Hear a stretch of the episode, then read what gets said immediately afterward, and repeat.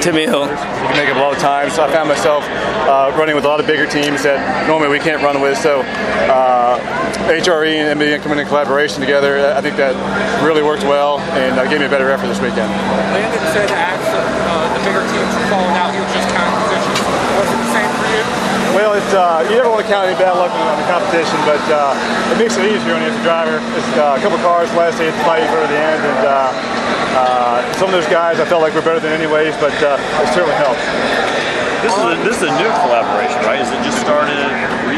Yep, uh, this collaboration came together this week, um, and uh, I couldn't say it, it, kicked off any better than, than it did. Uh, these guys really work well together. I can't thank these guys enough. Toyota Tsusho came on board to really make this happen for us, and I think all the results really showed tonight. So what was different? I mean, how, what, did, what did it allow you guys to do with having the collaboration? Obviously, you've been with this car. I mean, I know it's uh, it's pretty bare bones, or it had been. I think it allowed us to really compare notes and uh, get a better idea of um, what what each other's mindset was going into it. It also allowed us to, uh, with the help of Toyota Tsusho, give us a little more uh, tires to this race we normally don't have.